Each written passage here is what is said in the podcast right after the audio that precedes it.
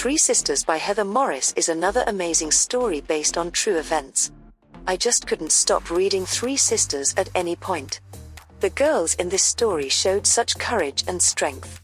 To know that it is on some real people is simply so sad. I can't believe how anybody can go through what these girls actually went through and live. While reading this story, it was extremely difficult for me to envision how they survived. The cold and hunger probably been intolerable. Their living quarters were a bad dream. After reading this book, I say thanks to God that I have such a comfortable life. All three sisters, Cibi, Magda, and Livia of Slovakia, made a promise to their dad that they would always be together. That pledge is put to the test when each of the three sisters at last end up in Auschwitz. They endure brutality and hunger, yet the sisters are together. They made a second promise, and that is they will live, the sisters figured out how to get away and ultimately made their way back home, however, it is no longer home. The three sisters then went to Israel and make new lives for themselves in the promised land. Indeed, that is a generic and short description of the story, right?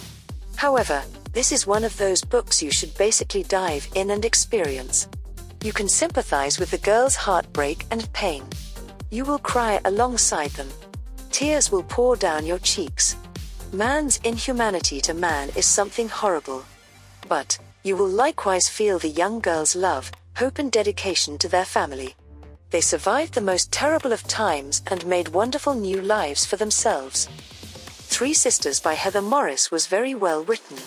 It shows the true power of family and survival with clear portrayal of the sisters and surroundings. Some will want to read it at a slow speed. The book leaves the reader with a strong message that this can never happen again. However, with all the evil, remorselessness, severe killings, and crimes, there were small bits of kind acts during the war. Toward the end, the writer gives the reader the birth and passing dates of the sisters and their relatives alongside some special notes. Thanks for listening this book review podcast. If you like this review, don't forget to follow so that you do not miss any of our future podcast. Also show us your love by sharing it with your friends and family.